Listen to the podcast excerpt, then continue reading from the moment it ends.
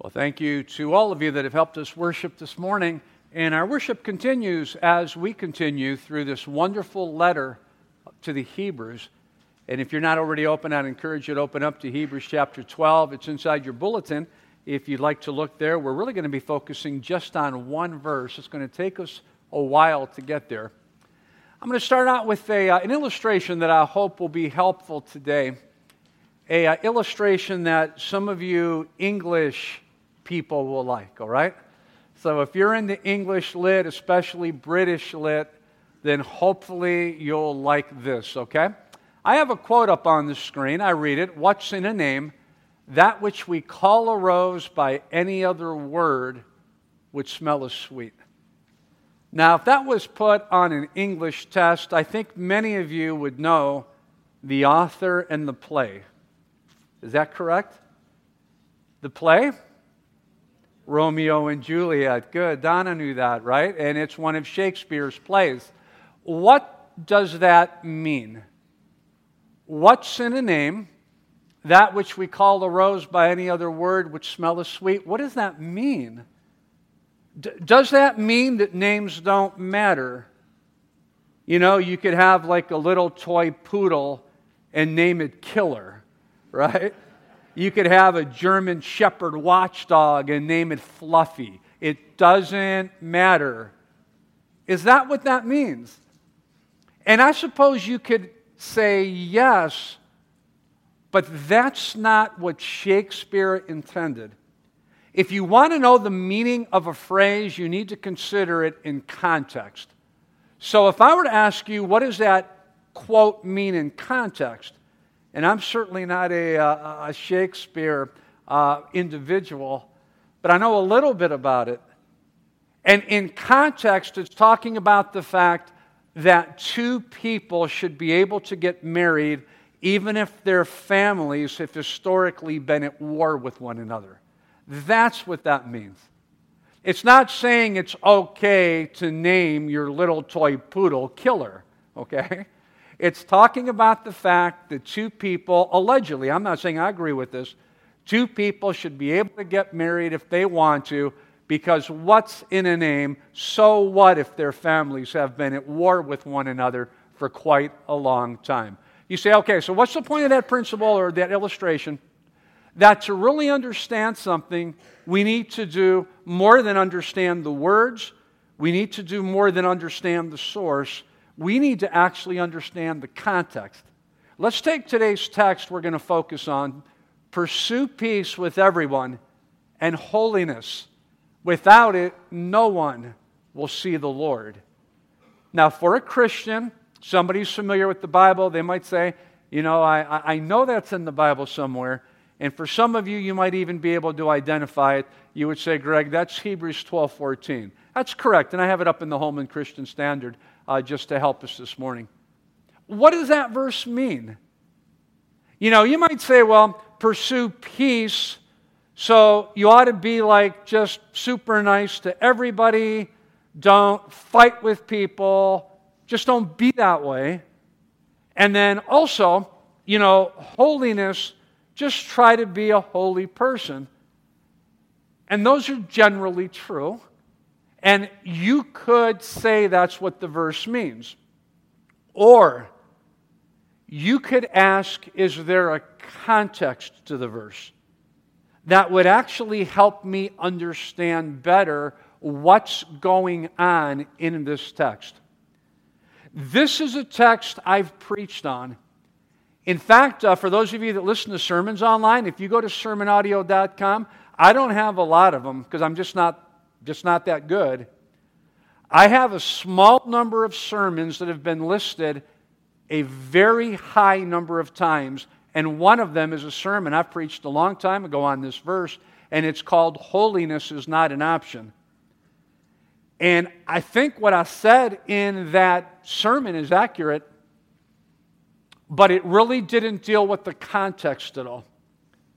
And this verse, in the last couple of weeks, has just lit up in my mind because I not only understand the, what the words mean, I understand the best I know why they were written in Hebrews 12. You say, Greg, so what do you think is the context of this verse? Um, a lot of commentators would see it differently than the way I see it. And a lot of commentators will say Hebrews 12:14 is cut off from the previous context. We're beginning some general admonitions that are just coming as we get more towards the end of a letter. I would like to push back against that, and I'm convinced that this verse actually has everything to do with the rest of Hebrews chapter 12.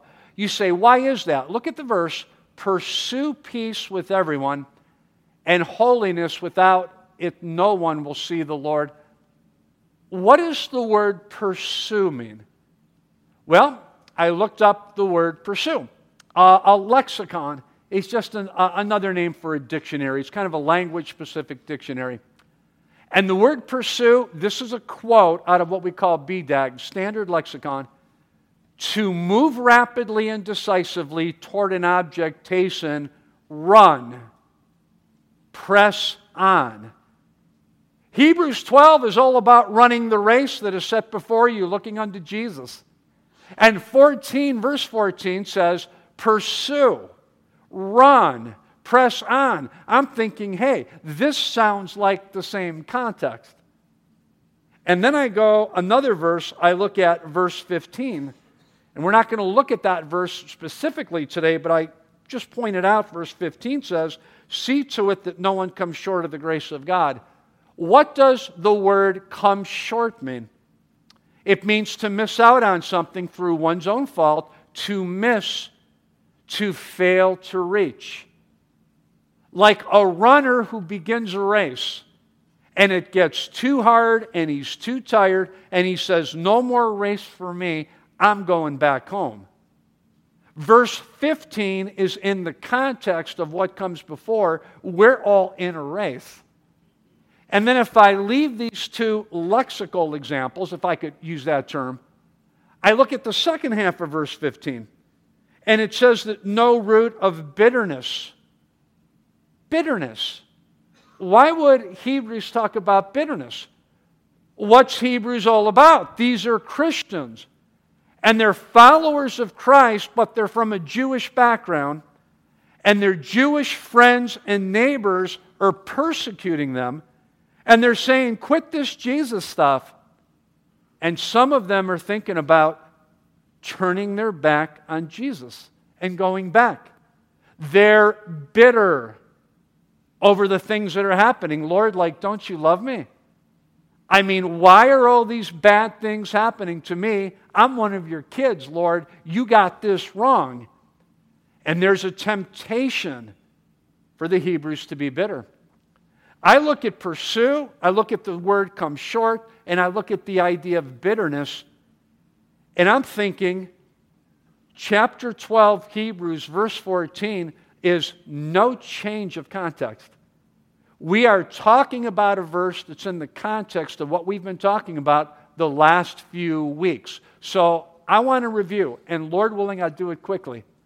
What is the context of Hebrews 12? And I'm not even going to read verses 1 through 11. I'm going to pop up real quick the points that we reviewed the last time. And just as a reminder, the race is a picture of the Christian life. So I have a lot of pictures, more than I typically would use in a sermon. You say, what is Hebrews 12 all about? Let's do a quick review, right? First of all, what do you do when life gets hard? You keep running. You keep running. Don't grow weary and lose heart, verse 3. Just keep running. There's a brother here this morning. He's been going through some challenges. He met me in the hallway in the lobby, he said, Greg, life has been difficult, and I've even asked myself this week, what should I do? And the answer came right to me. I know what to do. Keep running. That's always God's answer. Keep following Jesus. Don't grow weary. Don't lose heart. You say, how though? That was our second point. How do you keep running? You lay aside everything that slows you down and you stay focused on Jesus. Right? What does that word in verse 2 mean? It talks about looking away from everything else and looking to Jesus. That's in the NASB, fixing our eyes on Jesus. And then verse 3 consider him. That means focus on Jesus. So, what do I do? I always keep following Jesus no matter what. How do I do it? I set aside what slows me down and I stay focused. You say, but if God's my Father, why is life so hard? One word discipline. God is disciplining us. And in previous messages, these are all online, don't think chastisement. I know that's the King James translation. That is only one narrow slice of the word. The word can mean education, the word can mean training. It's a football coach saying, Go and run a lap. He's not punishing you. He's trying to make you stronger so that you can win the ball game. That's the word discipline. God brings trials into our lives so that we would be more equipped to do His will. And so we shouldn't underreact, verse 5, right? Don't count it a light thing. Don't regard lightly the discipline. And don't overreact. Don't faint. You say, okay, so what is, why is the Lord disciplining us? Verse 10 is so wonderful to me, so encouraging. It's always for my good. He never does it to hurt me, it's always to help me. And the second part of verse 10 gives us the reason that we might share his holiness. That's always why hard times come into your life. And then finally, does it have to hurt so much? Like, why do I have to suffer? And verse 11 says, it does hurt, but it leads to a fruitful life. So that's a quick, real quick review of the context of Hebrews 12, verses 1 to 11. Beginning in verse 12 is the counseling session. And the writer of Hebrews is saying, okay, now that you got all this down, I want to counsel you. And we covered these first two points last time. So let's kind of just pick it up in verse 12. I'll do a quick review, and then we'll get to something new, Lord willing, today. Hebrews chapter 12, the counseling session begins in verse 12. And what's the first point? Get back in the race. Notice verse 12. Therefore, strengthen the hands that are weak. Weak means falling down. Your hands are just like, ah, I don't want to run anymore. And people get that way. I don't want to follow Jesus anymore. Don't want to read my Bible, don't want to pray, don't want to go to church. Lord, why is life so hard? And I'm just like, no. And what does the author say? This is counseling time. Lift up. The word strengthen means lift up the hands that are weak and the knees that are feeble. Get back in the race.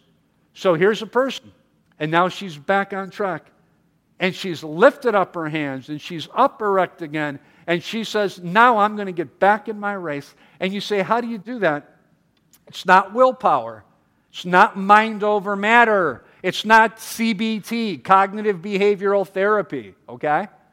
It is the supernatural work of the Holy Spirit who helps us to understand the first 11 verses that, Lord, I'm in a race and these trials are part of your discipline and you're doing something good in my life. You're making me more like Jesus. And even though I hate the process and I hate the pain, I know you're my Father and you love me and you're doing something good. It's like going to the gym, no pain, no gain, and it's good for us.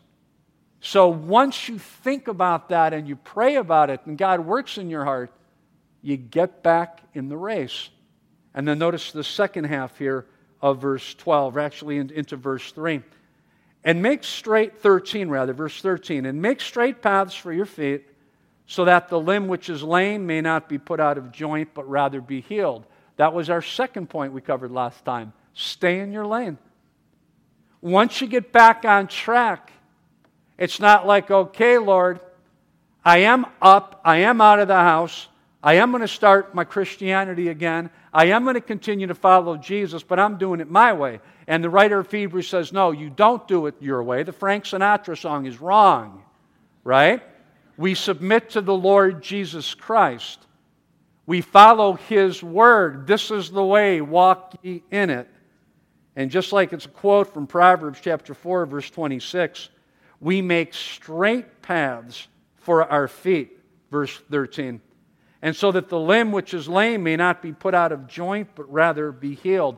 It's the idea we're not going to waver off into sin and end up with dislocated limbs. But now that we're back in the race and we're running, we're going to stay in our lane. That's review. That's the context.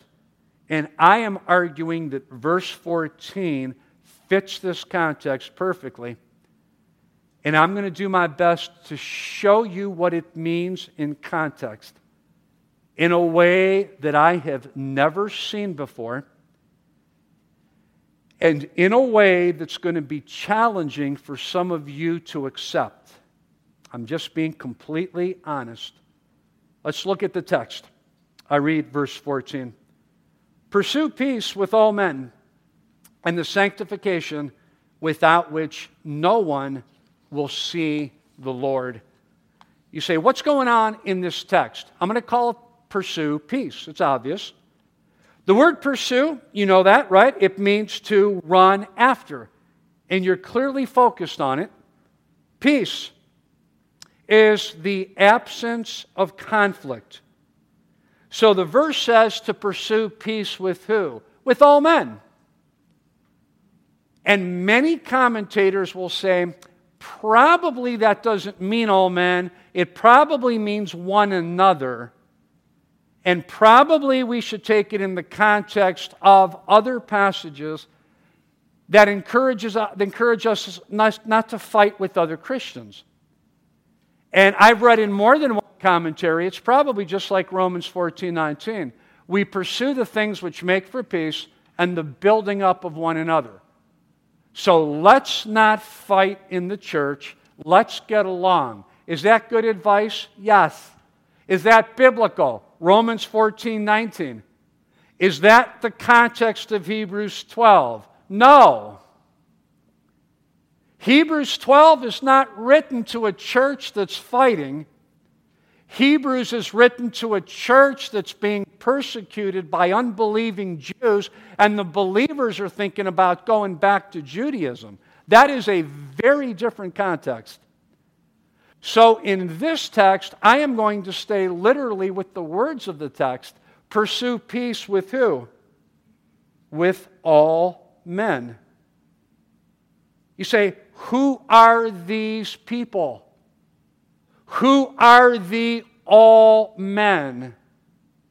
The people that you don't want to be at peace with. There is conflict in your mind with them. In fact, you're tempted to be bitter against them. Next week's message. They are the people who sin against you. So I'm going to take the context of Hebrews 12 to be helping me to realize when I'm running my Christian race and people sin against me, that I am to seek to be at peace with those who sin against me, those who have hurt me even as people have hurt the Hebrew believers. You say, Give me, Greg, a, a reminder of how were the Hebrews being sinned against. Just one, back in chapter 10, verses 32 through 34. The author says, You endured a great conflict of sufferings, partly by being made a public spectacle through reproaches and tribulations, and partly by becoming sharers with those who were so treated for you showed sympathy to the prisoners and accepted joyfully the seizure of your property. Some of them had been thrown into prison. Some of them had their property taken. And guys, when you went to prison in back in the day, it wasn't like here's your clothes, a bed, and three meals. The prison did not care for you. So if we have a believer, a brother who's thrown in prison, He gets no clothing and no food unless we bring it to him. And every time we visit him, then everybody else knows, oh, you're one of them too. And maybe we'll persecute you too. It's a very dangerous thing to do. This is the kind of persecution that the Hebrews were facing. And the author says, Pursue peace with all men including those who sin against you. You say, why wouldn't you? Because it's not normal. I want you to think about someone who sinned against you. I want you to think, if it's not too painful, and I say that sincerely, I want you to think of someone who's hurt you in a great way. And I want you to find that thought sifted through the truth of this text. This verse is saying you should pursue peace, meaning don't seek revenge with that person. That, that's clearly what the Bible teaches us in many passages. How about Romans 12, 17 through 18? Never pay back evil for evil to anyone Respect what is right in the sight of all men, if possible. So far as it depends on you, be at peace with all men. Never pay back evil for evil. Hey, I know what he did to me, so what I'm going to do is, and that's a very normal, natural feeling. For someone who hasn't yet grasped the truth of Hebrews. You say, What is the truth of Hebrews? Let me finish that quote a little farther, verses 19 through 20. Never take your own revenge, beloved, but leave room for the wrath of God, for it is written, Vengeance is mine, I will repay, says the Lord. But if your enemy's hungry, feed him, and if he's thirsty, give him a drink, for in so doing you'll heap burning coals on his head. And then verse 21 Do not be overcome by evil, but overcome evil with good. You don't seek revenge. You don't become bitter, but you pursue peace with all men, including people that have sinned against you. Now, here's the part that's going to be hard, but I'm convinced, beloved, if you get a handle on this, it'll change your life. Pursue peace with all men, including those who sin against you, as instruments of your loving heavenly Father's discipline. The person who hurt you is an instrument of your heavenly Father. That person who hated you and misused you and slandered you and abused you has no idea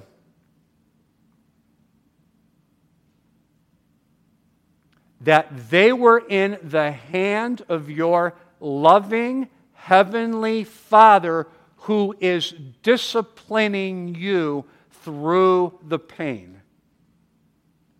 That's Hebrews chapter 12 in context. Every single trial in my life is discipline, whether it's my flight being canceled on my way to my dad's funeral. I mentioned that the last couple of weeks. And many of you have faced things that are much worse than that. I want you to think of the word instrument. What does that mean? It means it's being used by someone. See, that person who sinned against you, they didn't know it. But God was actually using them like a skillful surgeon with a knife when my wife Nancy was diagnosed with cancer. And that skillful surgeon, the best surgeon for that kind of cancer in the entire Southeast, you say, How would you know that? Because he told us. Okay? yeah, I thought that was cute too. Okay. He took, I believe the word is a scalpel, a knife, and he cut into Nancy to pull out a piece of flesh. And he found out what that was connected with, and he cut her again to pull out a lymph node so that he could send it for testing. And praise God, it tested clear. Because the doctor said if that cancer, which is very bad, is in that lymph node, we immediately are doing radical chemo. If the lymph node's clear, I think we're good. He cuts her twice. She is in pain, beloved. She is bleeding. And then they stitch her up and it hurts. You say, Greg, why would anyone do that to your wife? It was for her good. Why would God allow us to go through some of the things that some of us have experienced in life? That's what Hebrews 12 is all about. My sons, you have forgotten the exhortation which is addressed to you as sons. Whom the Lord loves, he disciplines. It is God loving us, changing us, and making us more like the Lord Jesus Christ. That's why we suffer. That's why, even though we are His children, very hurtful, painful, difficult things happen in our lives. That's Hebrews chapter 12, verse 14. And I know we've used this example more than once, but it's just so incredibly applicable. Joseph, in chapter 50 of Genesis, verse 20, sees his brothers who sinned against him. Quote, As for you, you meant evil against me, but God meant it for good in order to bring about this present result to preserve many people alive. Yes, they did mean evil against him. But God was using those brothers as a surgeon uses a scalpel to do something good in Joseph's life. And Nancy reminded me of this just this past week. We were talking about this illustration. Our previous pastor, Dr. Custer, whenever he would come to Genesis, he would mention, Why did Joseph have to suffer? And the answer is because he wasn't ready to lead a nation yet. He was going to lead the nation of Egypt, number two in command under Pharaoh, but he was not yet ready. Just like, you know what? When football season begins, guys, we're not ready yet. And coach says, Go run a lap. And I say, I don't want to run a lap. And coach says, Good, run it anyway. And I'm tempted to say, You don't love me. And coach would never say, I love you, because football coaches don't say that. Okay. But he would say, I got to watch my words be quiet and go run a lap. Okay. And it was for my good. When you think of something that's happened to you that's hurtful, that's what I want you to think about. That's what'll save you from bitterness. Next week's message. And that's what will encourage you because too many Christians do not understand this. They've listened to bad preaching on television, and they've been taught if you believe in Jesus, you could have your best life ever. And they're thinking, good, I'm born again. Everything's going to be awesome. And they suffer, and they say, God, you don't love me. Where are you? And I had enough of this. And no more church, no more Bible, no more prayer, no more Jesus. I used to be like one of those born again people. But no more. Because they never understood what Hebrews is helping us to understand. This brings many questions to mind. Okay? And there are so many questions that could come to your mind. I want to address some of them because I don't want anyone to come to wrong conclusions. I've been teaching for many years, and I am used to teaching something and having students come up to me after, Dr. Mazak, there is no way that's true because then this is true. And I have to say, okay, actually, that's not accurate. And then we have to have clarifications. Let me hit a couple clarifications about our loving Heavenly Father who's using sinful men to discipline us. Again, I'll use myself. I have been sinned against in great ways that I don't talk about. And the individual who did that was in the hand of my Heavenly Father. And God's going to use it as good in my life. Yet, be careful. A couple things we need to do. Number one, first of all, God is not the author of evil. You say, Greg, if this is true, then God is the one who makes people do evil. He's the author of evil. Well, that would be simply incorrect on many different levels. How about Psalm 5 4? But you are not a God who takes pleasure in wickedness. He doesn't. How about Psalm 92 15? There is no unrighteousness in him. And how about flipping the coin? It's not only true that he's not evil, he's absolutely good. I love James 1:17. Every good gift, every good thing given, every perfect gift is from above, coming down from the Father of lights, with whom there's no variation or shifting shadow. Shadows change. Shadows are always changing. God never changes. God is always good. When a surgeon was cutting Nancy, God was good. And when someone was sinning against me in a very big way, God was good. But that doesn't mean that a person's sin is God's fault. God is not the author of evil. And some people would say, okay, so God maybe is not the author of evil, Greg, but he's tempting people to sin. That's also not accurate. Number two, God never tempts anyone to sin. God's never tempted you to sin. God's never tempted me to sin. And the person who sinned against you, God did not tempt them to sin because James 1.13 makes that clear. Let no one say when he's tempted, I'm being tempted by God. For God cannot be tempted by evil, and he himself does not tempt anyone. So we can't come to the conclusion that God is making people sin or even that God is tempting people to sin. You say, okay then are people responsible for the choices they make? Yes.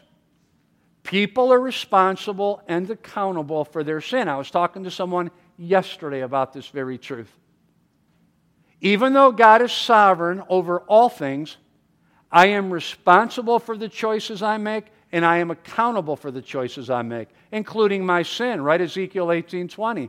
The person who sins will die. Now, we're not going to go through the context of Ezekiel 18. I preached on this a couple years back. But you can't say, well, my mother, well, my father, kind of, well, I'm from a home where. No, no, no, no. The person who sins will die. The righteousness of the righteous will be upon himself, and the wickedness of the wicked will be upon himself. The Bible is very big, guys. We are personally responsible and we are personally accountable. And no, I didn't say it doesn't matter what happened to you. It does matter, but I'm saying even though what happened to you, all of the bad things matters, you are responsible for how you respond to the sin of others. And the Bible's crystal clear on that. And then finally, number four, and some of you might go, where's this one coming from? Number four. God uses government to punish evil. I don't want you to misunderstand what I'm saying. See, I'm making the point that Hebrews is arguing that our loving Heavenly Father uses all the tough stuff in life to discipline us. And then we have verse 14 that says, Pursue peace with all men. In context, people who sin against us. And you may be hearing something this text does not say. You say, What do you mean? The Bible is very clear that God uses government to punish evil, Romans 13 4.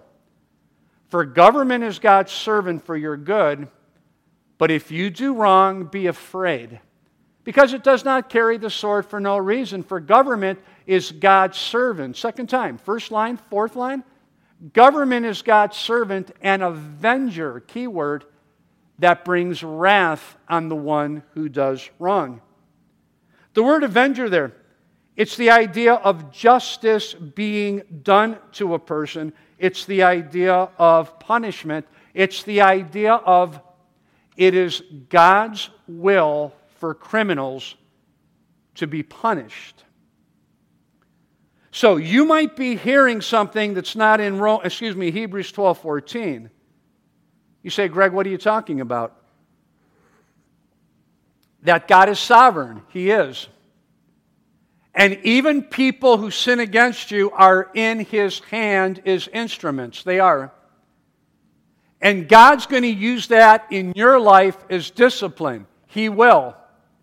And He will use it for your good so that you may share His holiness. And we'll visit that in just a little bit. So that means I would never call law enforcement. Doesn't say that.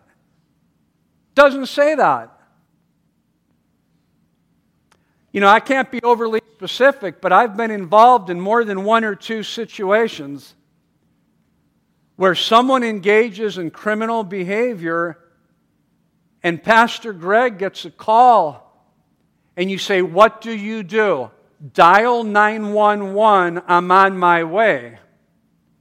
I have been in court testifying so that people who have committed crimes would be incarcerated. And I believe that's biblical.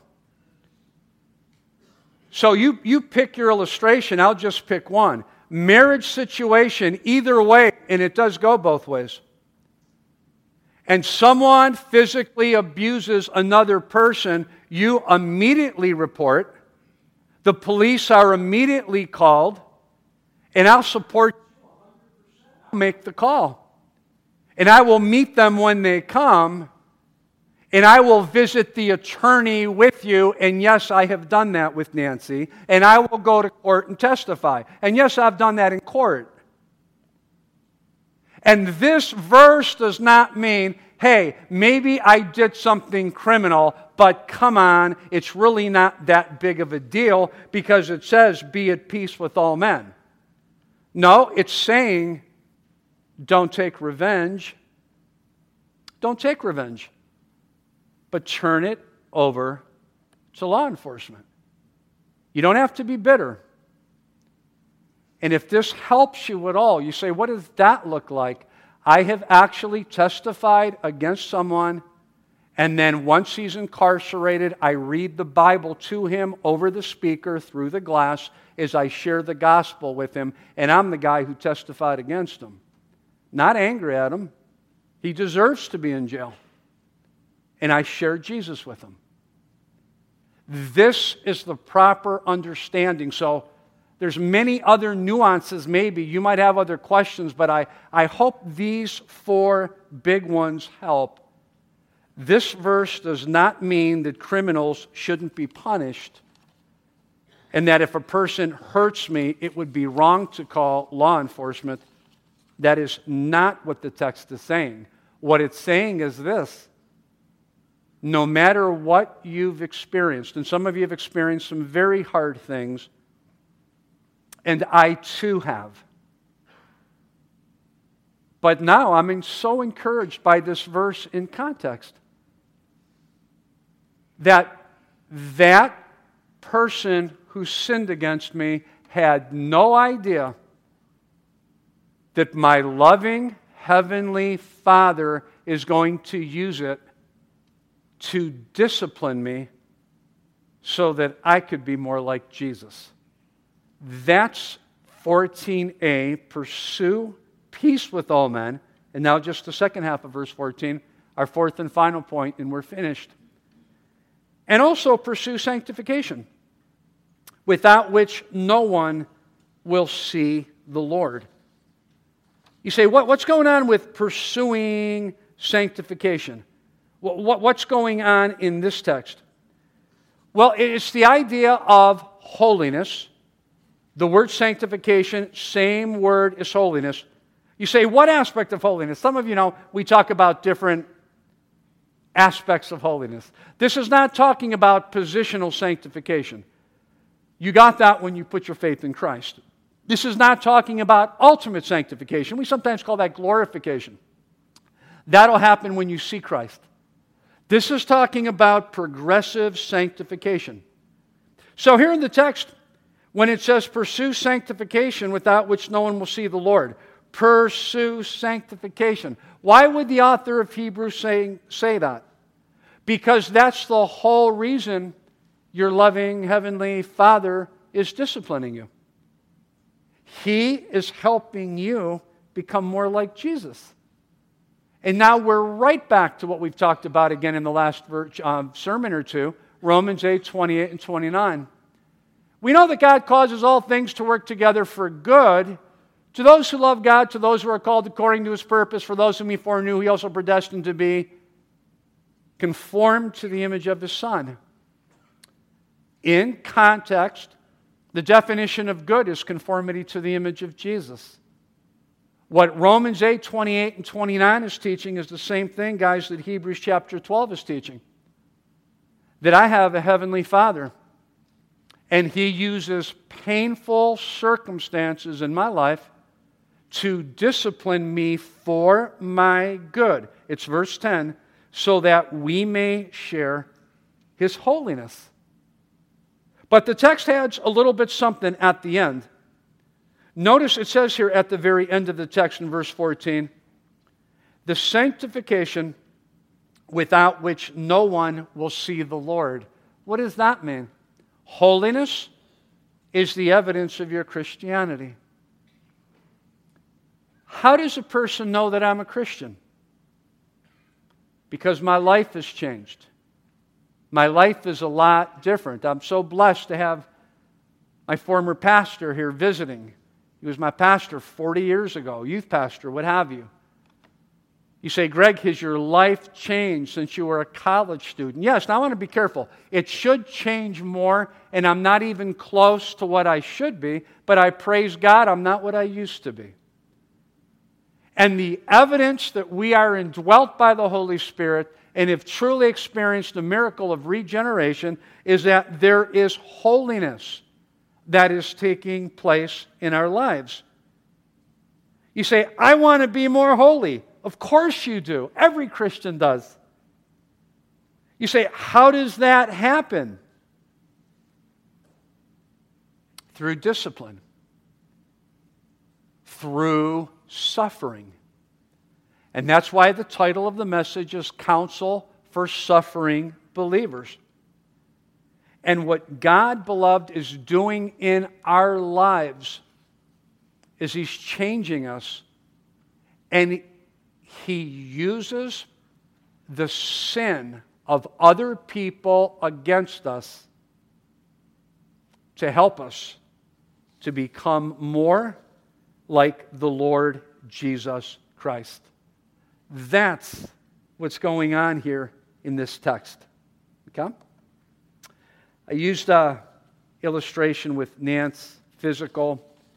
I'll use a illustration of myself a while ago, not recent, and not church related. I wouldn't use it. There is a gentleman, he's a pastor, and he falsely accused me of doing something, not a moral issue. You're not hurting anyone, okay? So I don't want you to go in that direction. But he falsely accused me. He set up a meeting with me. He told me what I did, and he demanded I repent. I listened to what he had to say. When he was done, I said, Okay, are you finished? And he said, Yes. I said, You're wrong. You're wrong. He said, You are so proud and arrogant, you won't even confess your sin. And he went and got a number of other people and brought them all together. For some reason, he was angry at me. So you say, Greg, what did you do? It was a very difficult time. I grabbed a number of people roughly equal to the number that he grabbed who knew the truth. And I brought them. And he never said, okay, I was wrong. He simply said, I'll drop it. So he dropped it. And that's where it stayed. He's still in ministry today. You say, Greg, why in the world did that happen? Who here is listening well and can give me the answer in one word? Shout it out. Discipline. Thank you. Do you know I didn't know that at the time? Nancy and I uh, spent more than a few nights up late talking because we're not sure what's going to happen. And we might be coming to end of ministry if this guy pursues it and continues to slander me. And again, it was nothing moral. And it was a challenging time. I did not understand this text at the time. Now, if you ask me, Greg, was it good for you? It was very good. It was very good. You say, How do you know it was good? Because I read Hebrews 12. And Hebrews 12 says, verse 10, that God's going to use it for good in my life, and that good is that I would share His holiness. And I believe God's word is true. So now, when I see that man, and I'll be honest, it didn't happen immediately. Now, when I see him, I no longer have incredible anger. I don't know if I want to use the word hatred. But I no longer have incredible anger towards him. And I now look at him maybe something like my wife would look at a knife. It's not fun, it's not enjoyable. I wouldn't want to go through that again. Thank you. And he has no idea of what's going on that I'd be using this as an illustration. But Hebrews 12, guys, is just working in my heart. And now I realize, God, I am your child. I'm your son, and you're disciplining me. And that's why he falsely slandered me. And he doesn't even know that you were using him. But you were. And you're changing me. And you're helping me. And I'm grateful. I'm not grateful for the pain but I'm grateful for the result. So I want to close by asking you what, talking to Christians. Now, if you're not a Christian, this doesn't apply. If you're not a Christian, you need to come to know Jesus. But I talk to brothers and sisters. Who has hurt you?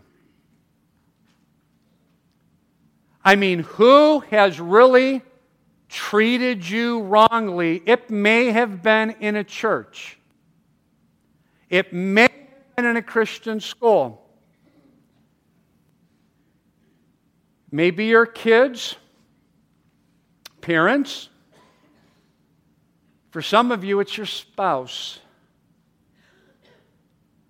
Who is it that has hurt you deeply? and you're, Lord, I still don't get it. It's so wrong. If I could hurt that person, I would. Would you rethink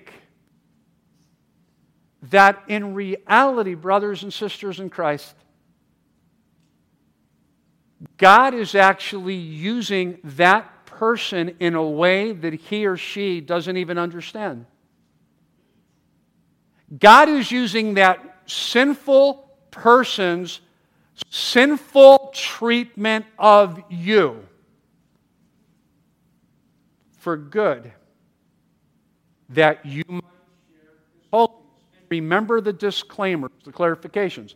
That doesn't mean it's okay. That doesn't mean they get a pass. That doesn't mean God did it. And if it's criminal, that doesn't mean they don't go to jail. Okay, so Let's set that aside. God is going to use and is using all of that pain to help you become more like Jesus.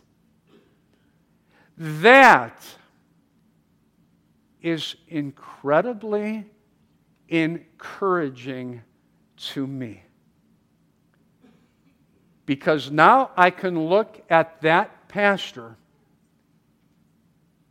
and say, Lord, you used him in a way that he doesn't understand.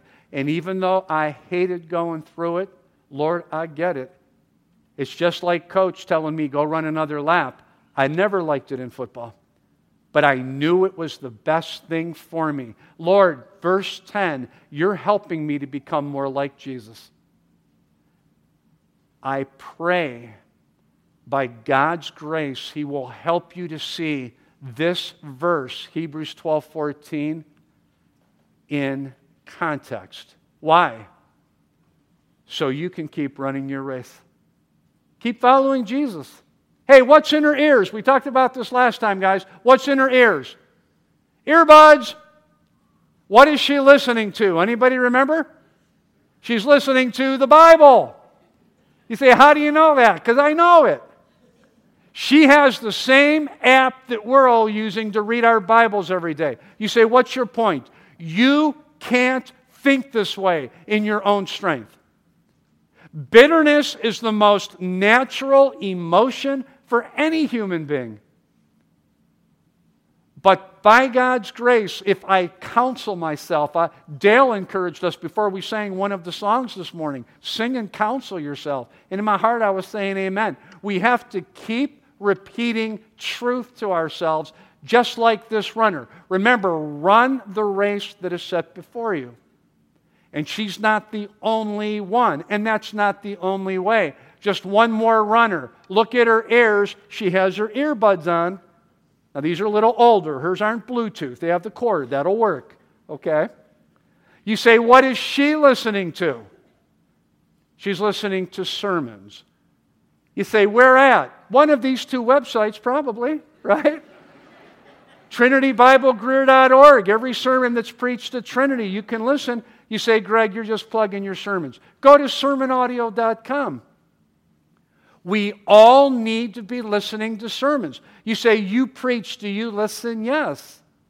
During the week, I'm listening to sermons. Not so I can tell you, but because I need to. I need to be counseled from God's Word so that every time something evil happens to me, God can remind me, hey, Greg, you still belong to me. You're my kid. I still love you. I'm doing something. I know it hurts, but just remember it's like going through surgery. You're going to become more like Jesus, and this is good. None of us think that way by ourselves. Even hearing this sermon is not going to do it for you. But if you continue, beloved, to go through this again and again and again, then God's Spirit will work. And by His grace, you don't have to be bitter over anything that's happened to you. And you don't have to ask the questions I used to ask why did He do that? Now I know He meant it for evil, but God meant it for good. And thus, by God's grace, what will happen? We will continue to run our race, we'll continue to follow Jesus, and then to this I hold. My hope is only Jesus, all the glory evermore to Him. When the race is complete, still my lips shall repeat, Yet not I, but through Christ in me. And it's not your effort and it's not your self discipline. It's the power of Jesus Christ and the Holy Spirit that lives within you that will continue to preach this to you. And when you come to the end of your race, as you continue to follow Jesus, you're going to continue to say, Lord, I believe in you. In the midst of all of the pain, in all of the challenges, in all of the sufferings, I will continue to follow Jesus, yet not I, but through Christ in me. Let's pray.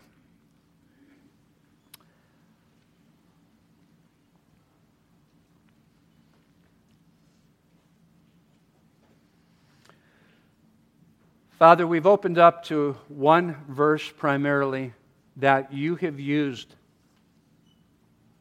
in my life in recent times, this last few weeks, in ways that I thank you for. It's encouraged me,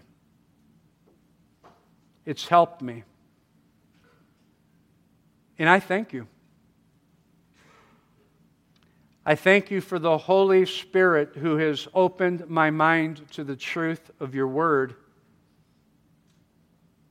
and has counseled me, even as I reflect on some of the things that I have suffered in life. And Lord, I know if your Spirit is able to do that in my life